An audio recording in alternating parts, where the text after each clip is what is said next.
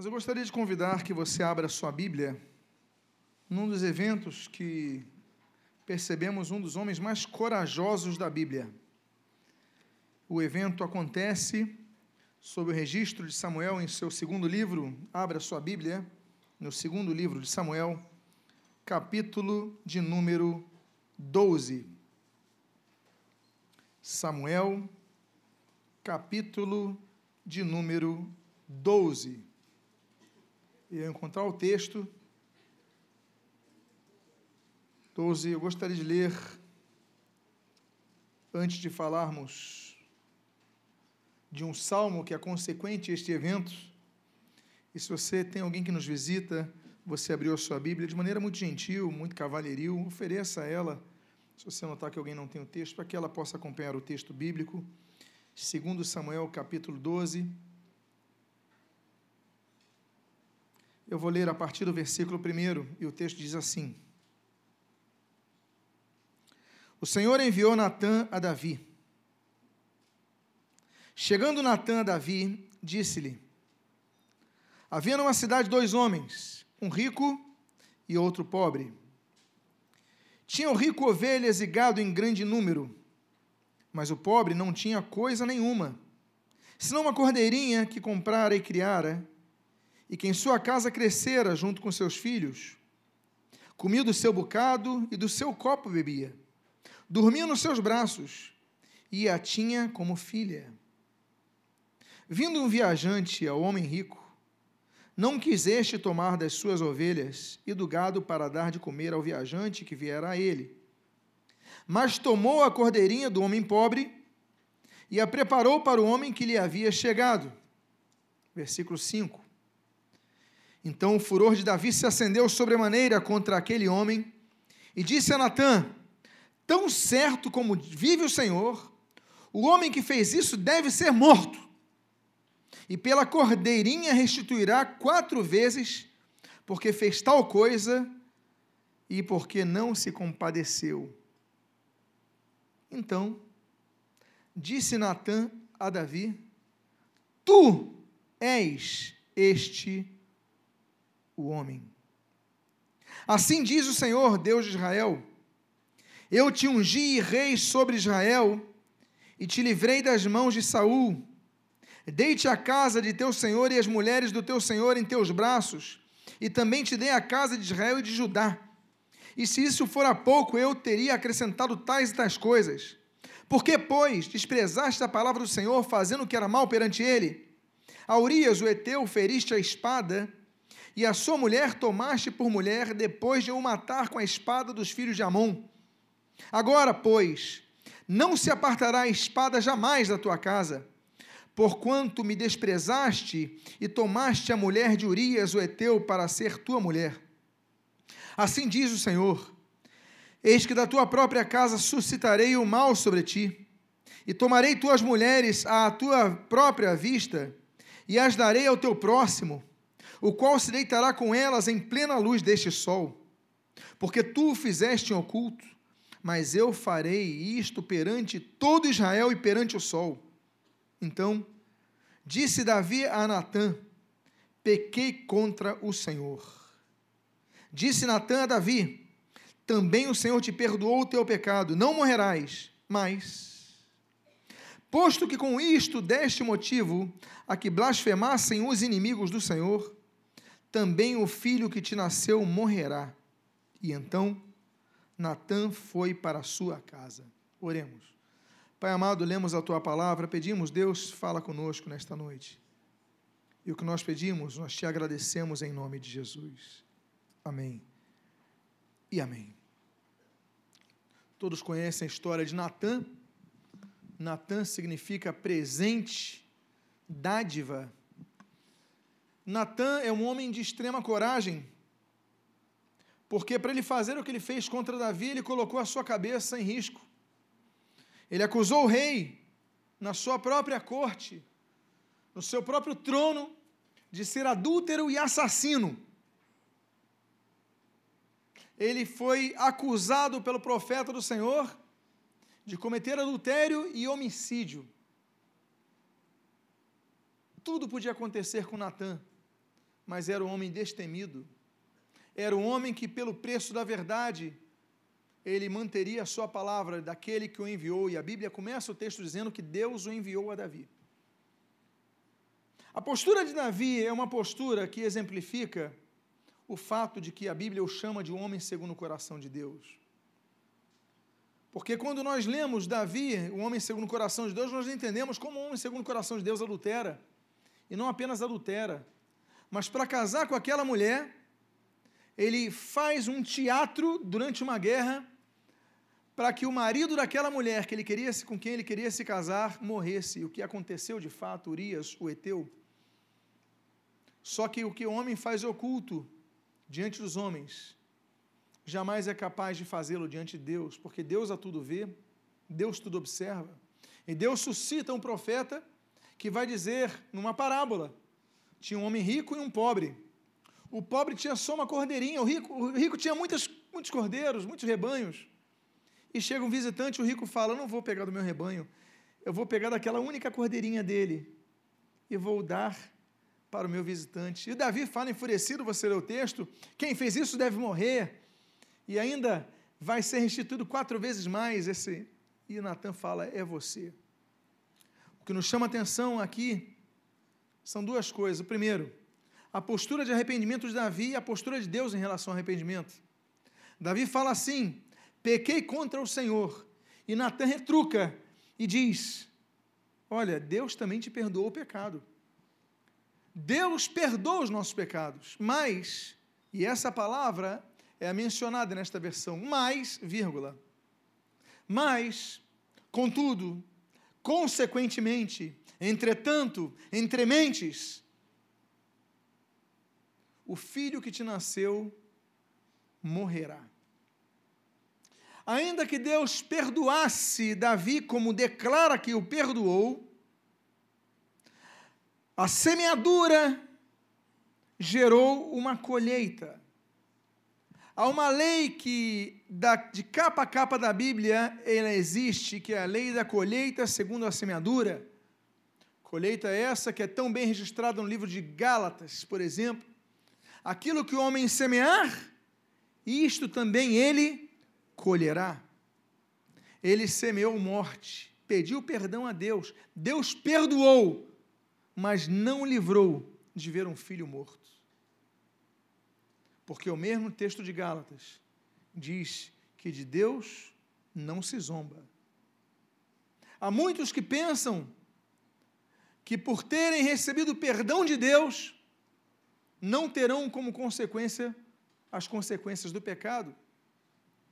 Uma vez eu, conversando com um homem que tinha uma determinada enfermidade em seu corpo, dada a sua vida desregrada em termos de conduta moral, uma pessoa desregrada completamente, sem limites, e ele então acolheu uma DST, e depois ele se converteu e com coração puro, mas passaram-se os anos, aquela doença foi aumentando, ele fala, mas Deus me perdoou?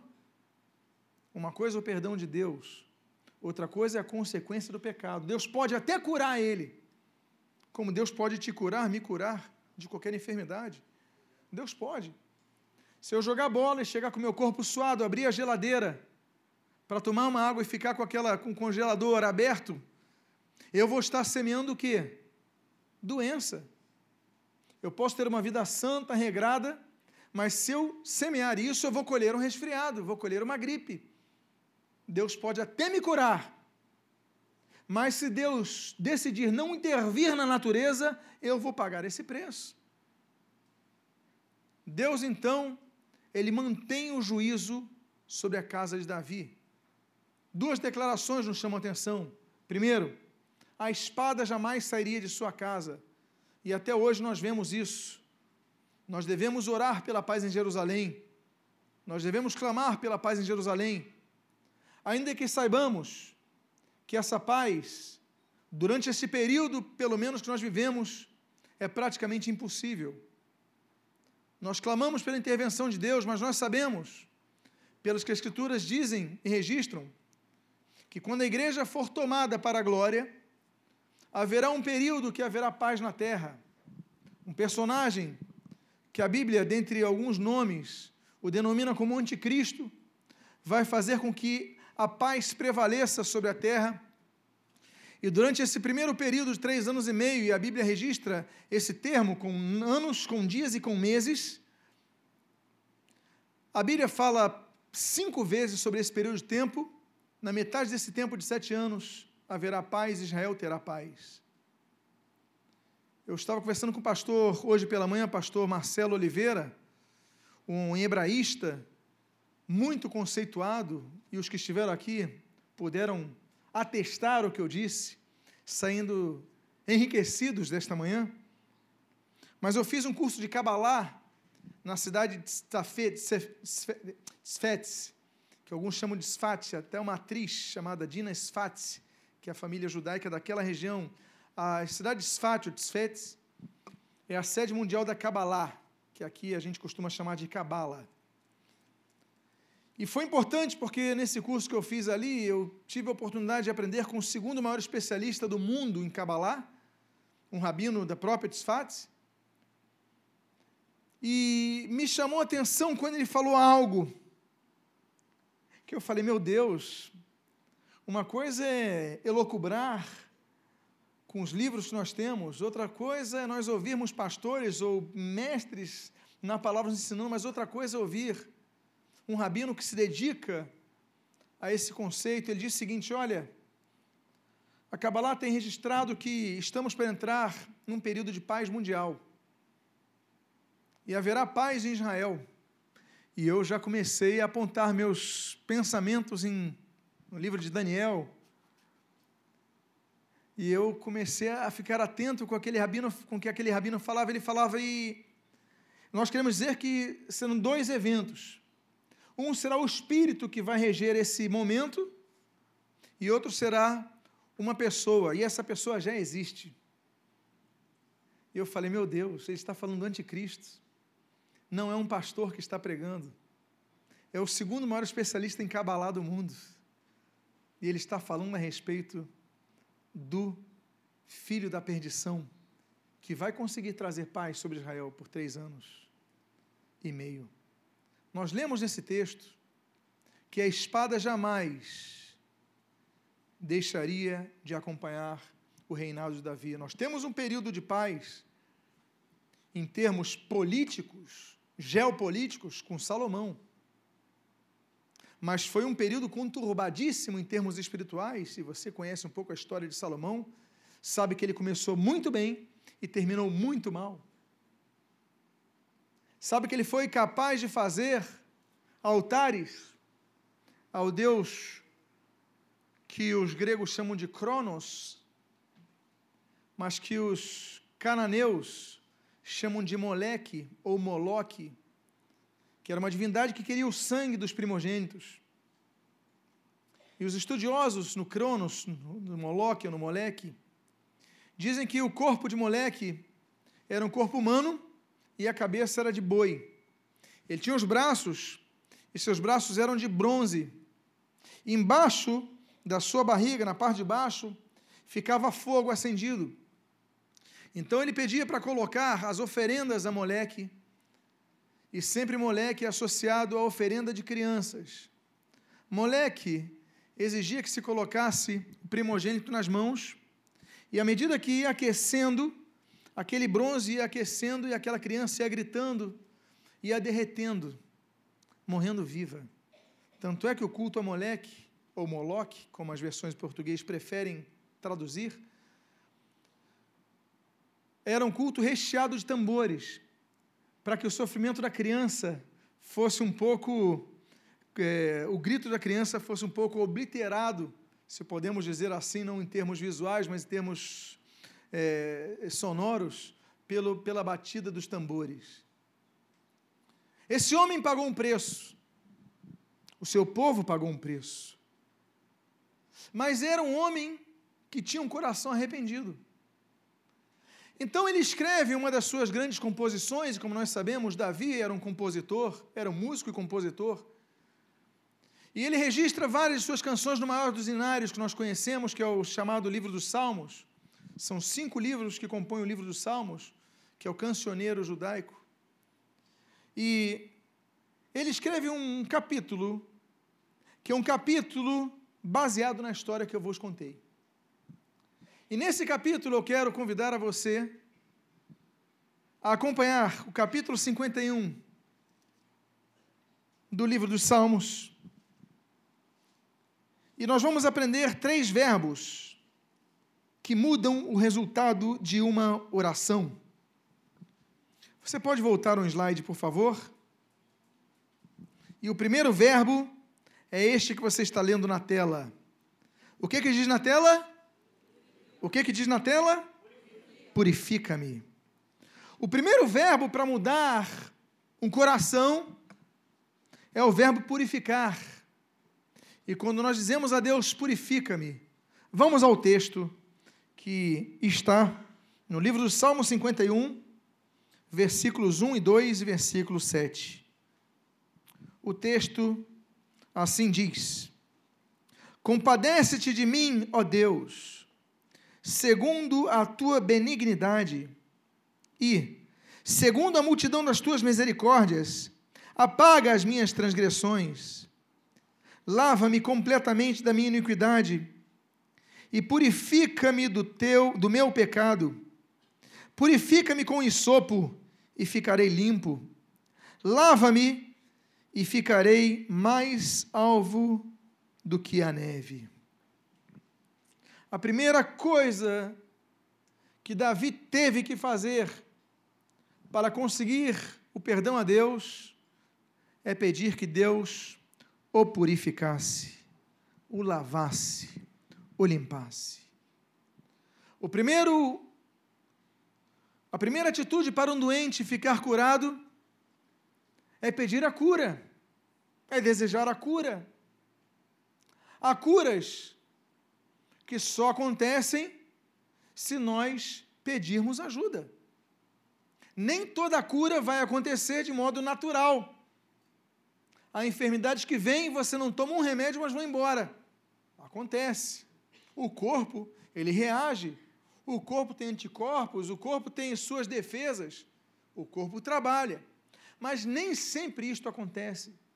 Muitas das enfermidades só vão embora se nós pedirmos ajuda a um médico, pedirmos ajuda a uma medicação, nós tomamos a medicação, pedimos ajuda, então a cura vem. Muitas vezes acontece assim. E há enfermidades que não são enfermidades físicas. Não são tampouco enfermidades psicossomáticas, mas são enfermidades espirituais. Davi tinha pecado, era um pecado moral. Ele cometeu adultério seguido de homicídio. Ele falou, quero aquela mulher comigo, mas ela é casada, já sei. Eu sou rei, nós estamos em guerra, já sei o que eu vou fazer. Ele é soldado meu, eu vou colocar ele na primeira fila dos soldados, porque a grande chance dele morrer é o que acontece. Ele mandou matar o marido daquela mulher para poder ficar livre. Aquela mulher estava grávida. Ele tentou esconder das pessoas, não escondeu de Deus. Natã apontou o dedo para ele e falou, você é esse homem. E ali naquele momento, ele cai. Naquele momento, ele reconhece que não tinha como esconder de Deus, ele escreve esse Salmo 51, e ele diz, Deus, limpa-me, Deus, purifica-me. Eu fico imaginando as composições que nós lemos nos dias de hoje, as composições das músicas que nós lemos, há músicas que nós vemos, essa pessoa estava apaixonada, não sei se você já notou isso em algumas letras, em outras letras nós estamos falando, essa pessoa estava irada, outras letras nós falamos, essa pessoa estava deprimida.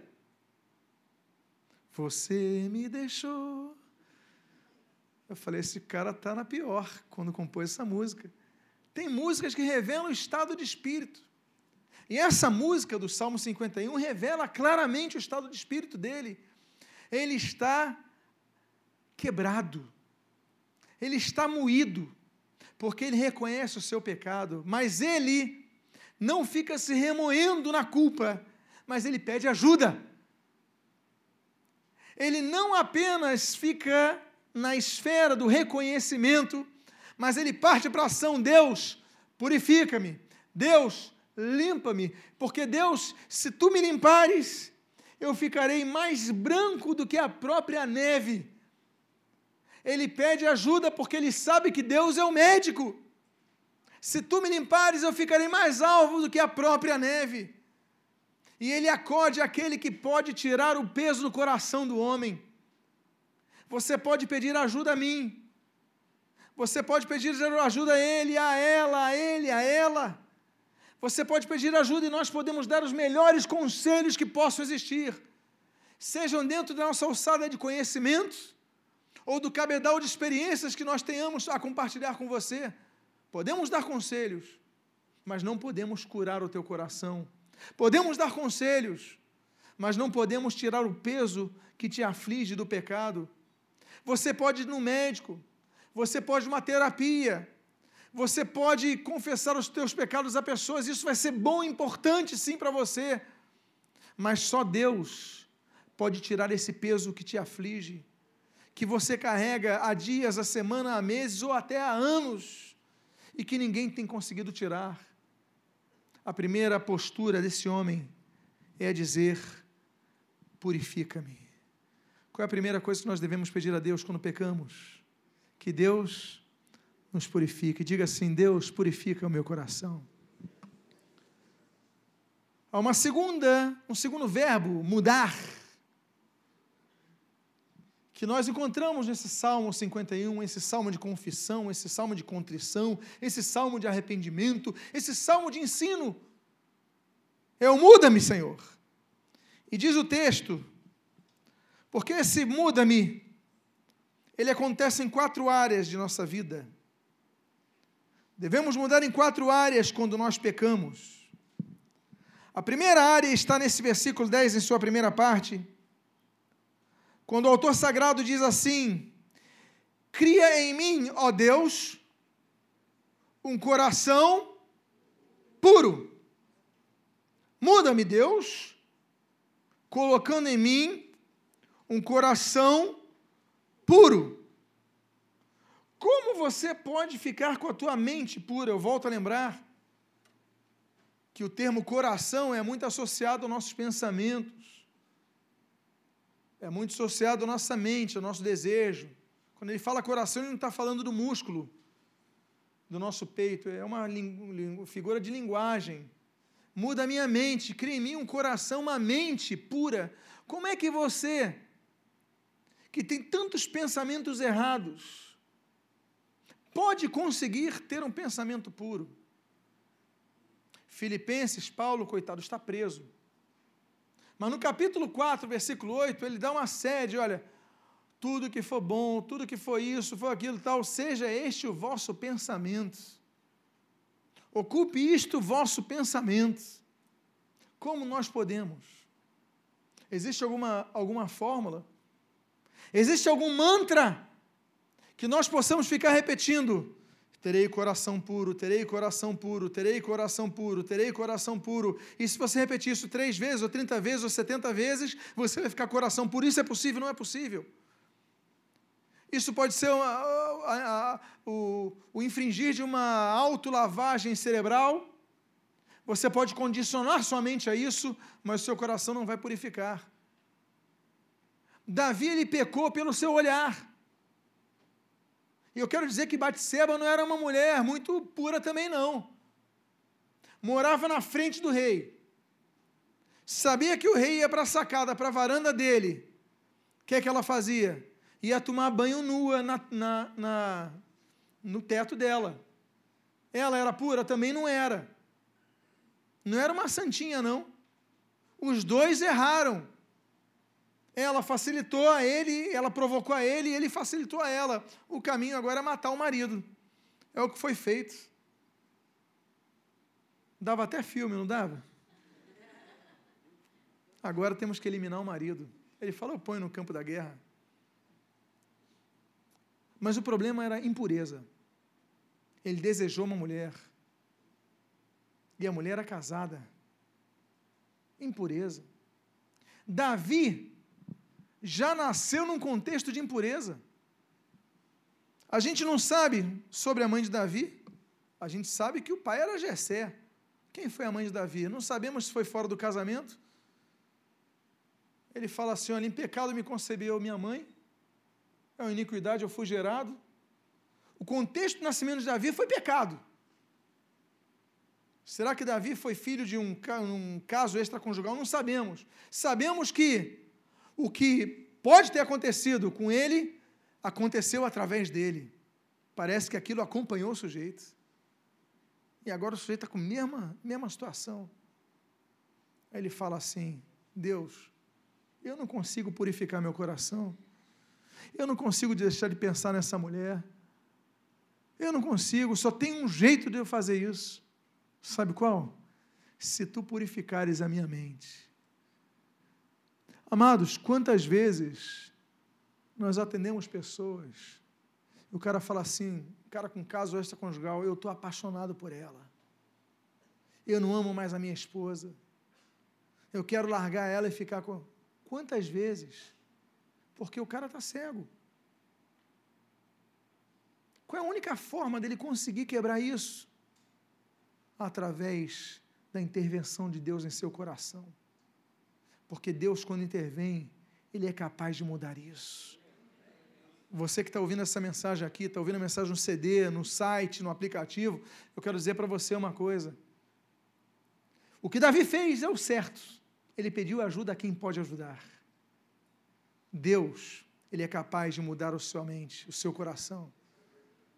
Eu lembro de um homem que ele queria largar o cigarro, o vício da nicotina. Ele tentou de tudo. Parece que era um band-aid que ele colocava, um adesivo, tentou, aí tomou remédio, nada funcionava. Teve um dia que ele falou, eu desisto, Deus, eu desisto. Faz alguma coisa. E ele falou que, a seguir, passou uma pessoa fumando. E quando ele sentiu aquele cheiro, ele teve náusea. E passou aquilo que ele gostava, que ele amava, ele passou a detestar. Como é que pode? Ele pediu ajuda àquele que pode ajudar. O nosso Deus é capaz de mudar a sua situação. Quanto ao muda-me, eu falei que são 4 áreas. A segunda área... Pode colocar o texto. Está na continuação do versículo 10. Quando nós lemos, e renova dentro de mim um espírito inabalável. Repita comigo, inabalável. O que é ser inabalável? Inabalável é aquilo ou aquela pessoa que está numa posição que não se abala por nenhuma circunstância. Por exemplo, se tiver alguém aqui, eu empurrar essa pessoa cair, essa pessoa é abalável. Se eu empurrar essa pessoa, não cair, essa é uma pessoa inabalável. Agora, se eu ultrapassar, se eu não for, se eu sair do exemplo da questão da força física e eu for para a questão da força interior da pessoa, vamos ao psique da pessoa, acontece uma crise, 2 pessoas, uma cai, desiste, quer se matar, outra pessoa fala, ele sente o golpe, mas fala, não, mas vamos tentar outras coisas, tem saída, tem alternativa, alguns estão mais abaláveis do que outros, é uma condição. O que ele fala aqui não é psique. O que ele está falando aqui não é alma. Ele está falando do seu próprio espírito. E ele diz o seguinte, ele reconhece que ficou abalado. Tanto é que ele pede a Deus, Deus, cria em mim. Criar é o quê? Criar é fazer do nada. Não é isso? Então, no hebraico é barar. Né? Barar. Cria em mim, ó Deus, um espírito inabalável, porque o meu é abalável. Quando nós somos abalados, nós perdemos coisas. Por exemplo, muitos deixam de viver, querem o próprio suicídio, de tão abalados que foram. Outros não chegam a infringir-se um suicídio físico, mas promovem um suicídio profissional. Desistem de trabalhar. Um suicídio intelectual, acadêmico, desistem de estudar porque foram abalados. Um suicídio familiar, eles decidem se divorciar, foram abalados. Quantos se abalam? Davi se abalou. Mas o que eu gosto, apesar de ser um capítulo tão pesado, é um capítulo que nos traz ensinamentos, porque Davi, ainda que estivesse abalado, ele fala o seguinte: Deus, cria em mim, gera em mim um espírito que não se abala. Ele falou isso porque estava abalado. Eu quero incentivar você a falar a mesma coisa que Davi. Podemos falar o mesmo? Diga assim: Deus, cria em mim um espírito inabalável. Diga para a pessoa que está do seu lado, que Deus te conceda um espírito inabalável. Diga para a pessoa, os ventos vão soprar forte contra você, mas você não vai desistir dos teus sonhos, dos teus projetos, nem dos teus planos, porque Deus criou em você um espírito, o quê? E o quê? Diga para a pessoa que está do seu lado, eu agora sou inabalável. Eu falei de 4 coisas. Vamos à terceira coisa que esse salmo nos ensina quanto ao muda-me. Diz a Bíblia no versículo 12: restitui-me a alegria da tua salvação. Restitui-me a alegria da tua salvação. O que é restituir? Uma pessoa é restituída de algo que ela perdeu. Mas ela tinha esse algo, mas ela perdeu e não tem mais. Há coisas em nossas vidas que nós perdemos ao longo da nossa vida. Há coisas que nós perdemos ao longo da nossa caminhada. Davi, por exemplo, perdeu muitas coisas. Ele está querendo reagir. Mas ele diz assim: restitui-me a alegria da tua salvação. O temor ao Senhor não é a segunda etapa para se alcançar a sabedoria, porque o temor do Senhor é o quê? É o princípio da sabedoria. Quando a pessoa perde o temor ao Senhor, ela começa a sair da senda da sabedoria. O que aconteceu com Davi foi que ele perdeu. Ele perdeu o temor ao Senhor, então ele perdeu a sabedoria. Ele era inteligente, mas não era sábio. Inteligência é uma coisa, cultura é outra coisa e sabedoria é outra coisa. 3 coisas totalmente diferentes. A sabedoria se perde. A cultura não. Você adquire a cultura, adquirir um idioma, adquirir um conhecimento, adquirir uma habilidade, você não perde, você talvez se enferruje, se esqueça um pouco de andar de bicicleta, mas ao voltar a andar de bicicleta, você vai se lembrar. Você tem cultura, você assimilou conhecimentos. A inteligência é uma questão química, você tem aquilo, os teus neurônios, ainda que eles venham morrer com o tempo, você nasce com 100 bilhões de neurônios e você vai perdendo eles. Aliás, o Nobel desse ano falou sobre os neurinos, nós ficamos ali maravilhados com essa conquista do Nobel por aquele trio de cientistas, mas a grande questão é, e a sabedoria? A sabedoria se perde. Por exemplo, um caso maior é o próprio filho do Davi, o Salomão, que foi o homem até o início do seu reinado. A Bíblia diz que não houve homem como ele na terra, até aquele momento. E o final da vida, nós vemos um homem sem sabedoria alguma. Ele perdeu a sabedoria. Nós perdemos força como Sansão, como Alexandre Mineu, se perde no caminho. Há perdas. Mas o que o Davi pede é alegria. Porque a alegria aponta ao prazer de estar na casa do Senhor, que ele tanto vai escrever. Ele escreve como é bom estar na casa do Senhor. Ele escreve no Salmo 122, no primeiro versículo, assim, olha, alegrei-me quando me disseram, vamos à casa do Senhor. Agora ele está triste, ele não se alegra mais. Será que isso acontece com outros? Se alegravam no serviço ao Senhor, se alegravam de ir na casa do Senhor, se alegravam em trabalhar na obra do Senhor e já não se alegram mais. Qual é o seu papel? É o muda-me. Qual é o seu papel? Você pecou, você falhou, você, ok. Você é suscetível a desanimar. Mas você que nos ouve essa palavra nesta noite, você está lembrando aqui, entendendo que você não pode se conformar e você tem que dizer assim, Deus, restitui o que eu perdi, restitui a alegria da tua salvação, restitui a alegria no teu serviço, restitui a alegria na oração, restitui a alegria na leitura bíblica, restitui a alegria no louvor, restitui a alegria na minha vida em servir-te. Diga para a pessoa que está do seu lado, Deus quer restituir a alegria da tua salvação. Então peça que Ele restitua, porque Deus vai restituir. Quantos creem nisso? Digo amém. Quantos creem nisso? Deem glória a Deus agora. Diga a pessoa que está do seu lado, o diabo quer roubar a tua alegria, mas ele não vai conseguir. Aplauda Jesus nesse momento.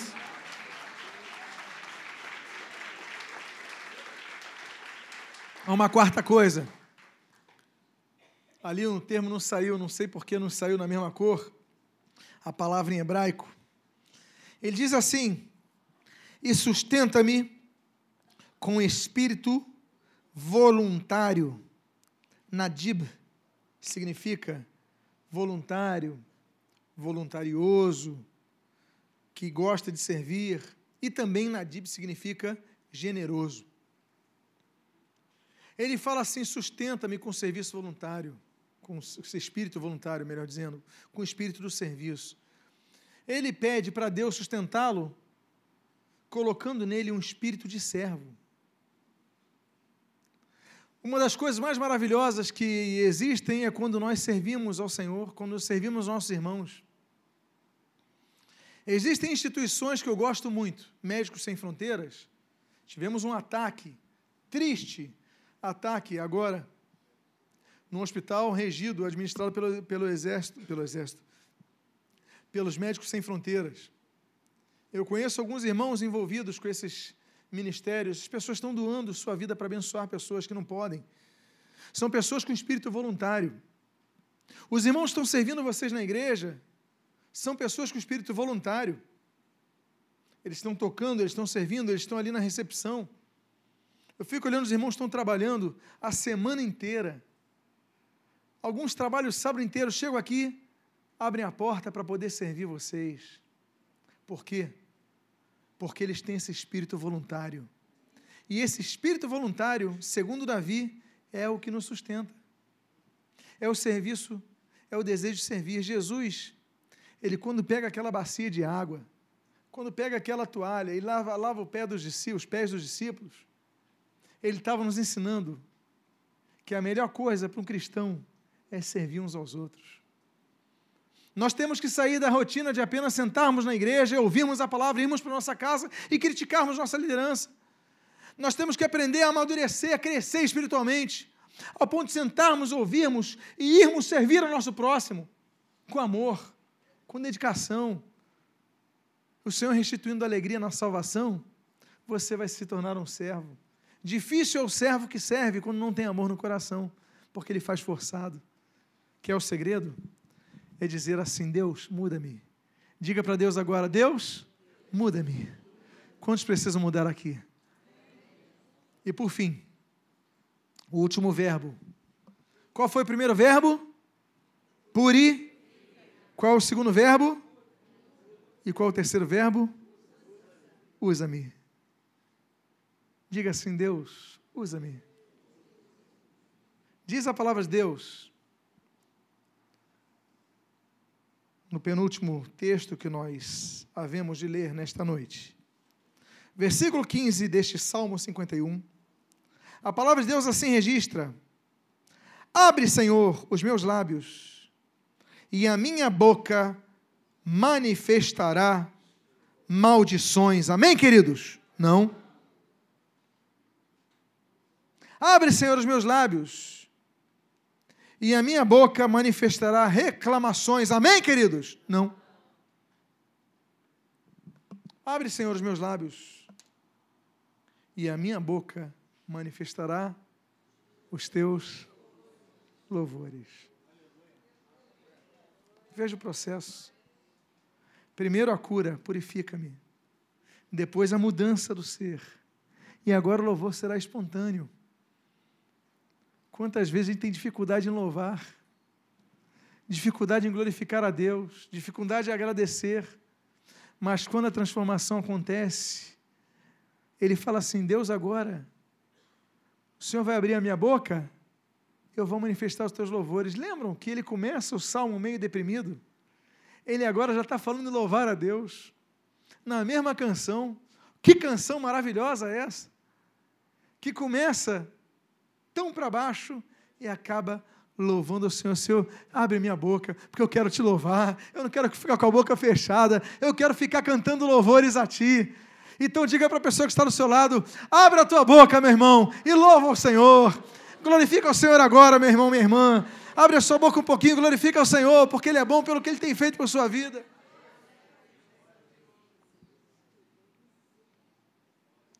E o último texto, que está no versículo 13. Qual é o primeiro verbo que nós aprendemos? Purificar. Purifica-me, Senhor. O segundo verbo? Purificar. Purifica-me, Senhor. E o terceiro? Usa-me. Olha o que diz o texto do versículo 13. Então, ensinarei aos transgressores os teus caminhos. E olha o texto que ele vai dizer, parece o evangelista, olha só. E os pecadores se converterão a ti. O homem já está evangelizando. O homem estava deprimido, o homem estava querendo... E agora ele falou: Senhor, olha só, eu vou ensinar os teus caminhos e os pecadores vão se converter a ti. Ele já está evangelizando, já está fazendo obras de Deus. Porque quando Deus cura, Ele transforma. Quando o homem está disposto a ter o seu coração transformado, alterado, modificado, ele muda. Então, Deus o usa. Deus quer te usar. Deus não quer que você fique deprimido a vida inteira. Deus não quer que você fique cabisbaixo a vida inteira. Deus não quer que você fique para baixo a vida inteira. Deus quer te curar, para te levantar, para que você o louve e seja usado para abençoar vidas. Glorifica Jesus nesse momento, porque Ele é bom, porque as suas misericórdias duram para sempre. Fique de pé nesse momento, fique de pé nesse momento, porque eu creio que a noite de hoje, Deus te trouxe aqui, Deus está fazendo você ouvir esse CD, essa mensagem, esse aplicativo, Deus está te ouvindo, fazendo ouvir essa mensagem para que você seja mudado. E nesse momento agora, eu quero convidar a você a fechar os seus olhos. Se essa mensagem foi para alguém que está aqui nesta noite, que precisava ouvir essa mensagem, então coloque a mão no seu coração agora, se você é uma dessas pessoas. E você colocou a mão no seu coração, comece a agradecer a Deus, dizendo: Deus, eu recebo esta tua palavra em nome de Jesus. Se você é uma das pessoas, sai do seu lugar, vem aqui à frente. Os pastores vão ministrar sobre a sua vida. Sai do seu lugar, vem aqui à frente. Isso, não se demore. Vamos aproveitar esse momento, vamos orar a Deus. Pode ser do seu lugar, porque hoje é noite de cura, hoje é noite de renovação, hoje é noite de transformação. E como nós lemos, é noite de purificação, é noite de mudança, porque Deus quer te usar na sua obra. Pode vir mais à frente, por gentileza. Podem vir mais à frente.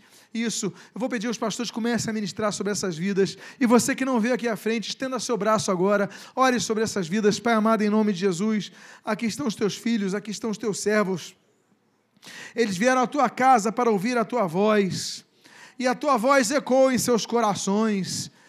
Pai amado, em nome de Jesus, eu te peço, Pai, purifica os seus corações, cura a sua alma, cura a sua vida, e que em nome do Senhor Jesus, Tu venhas, Pai, a usar esse momento como momento de renovação espiritual nas suas vidas. Pai, nós abençoamos a vida dos nossos irmãos. Nós oramos pela vida dos nossos irmãos. E nós te agradecemos, porque sabemos, Deus, que eles não vieram esta noite, não ouviram esta mensagem por acaso, mas Tu tinhas um plano para eles. Então, Pai, que em nome de Jesus, nesta noite Tu purifiques.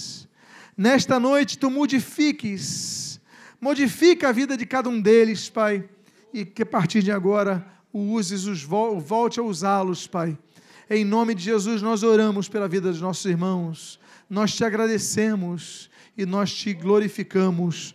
Em nome de Jesus. Em nome de Jesus. Ainda os olhos fechados.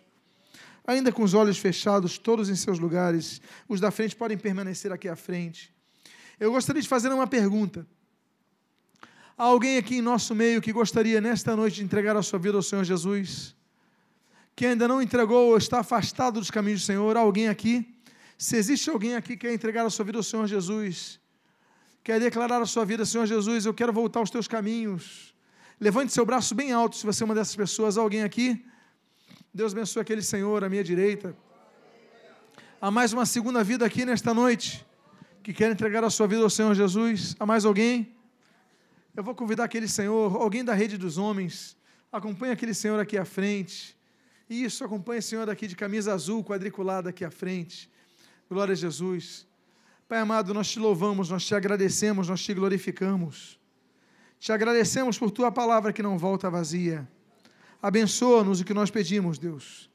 A tua graça sobre nós e nós te agradecemos em nome de Jesus. Amém e amém. Vamos fazer uma oração com meu irmão aqui? Vamos? Vamos fazer uma oração com ele.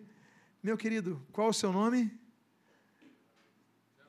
Geraldo, faça essa oração conosco, Geraldo. Diga assim: Senhor Jesus, eu te agradeço pelo teu amor por minha vida.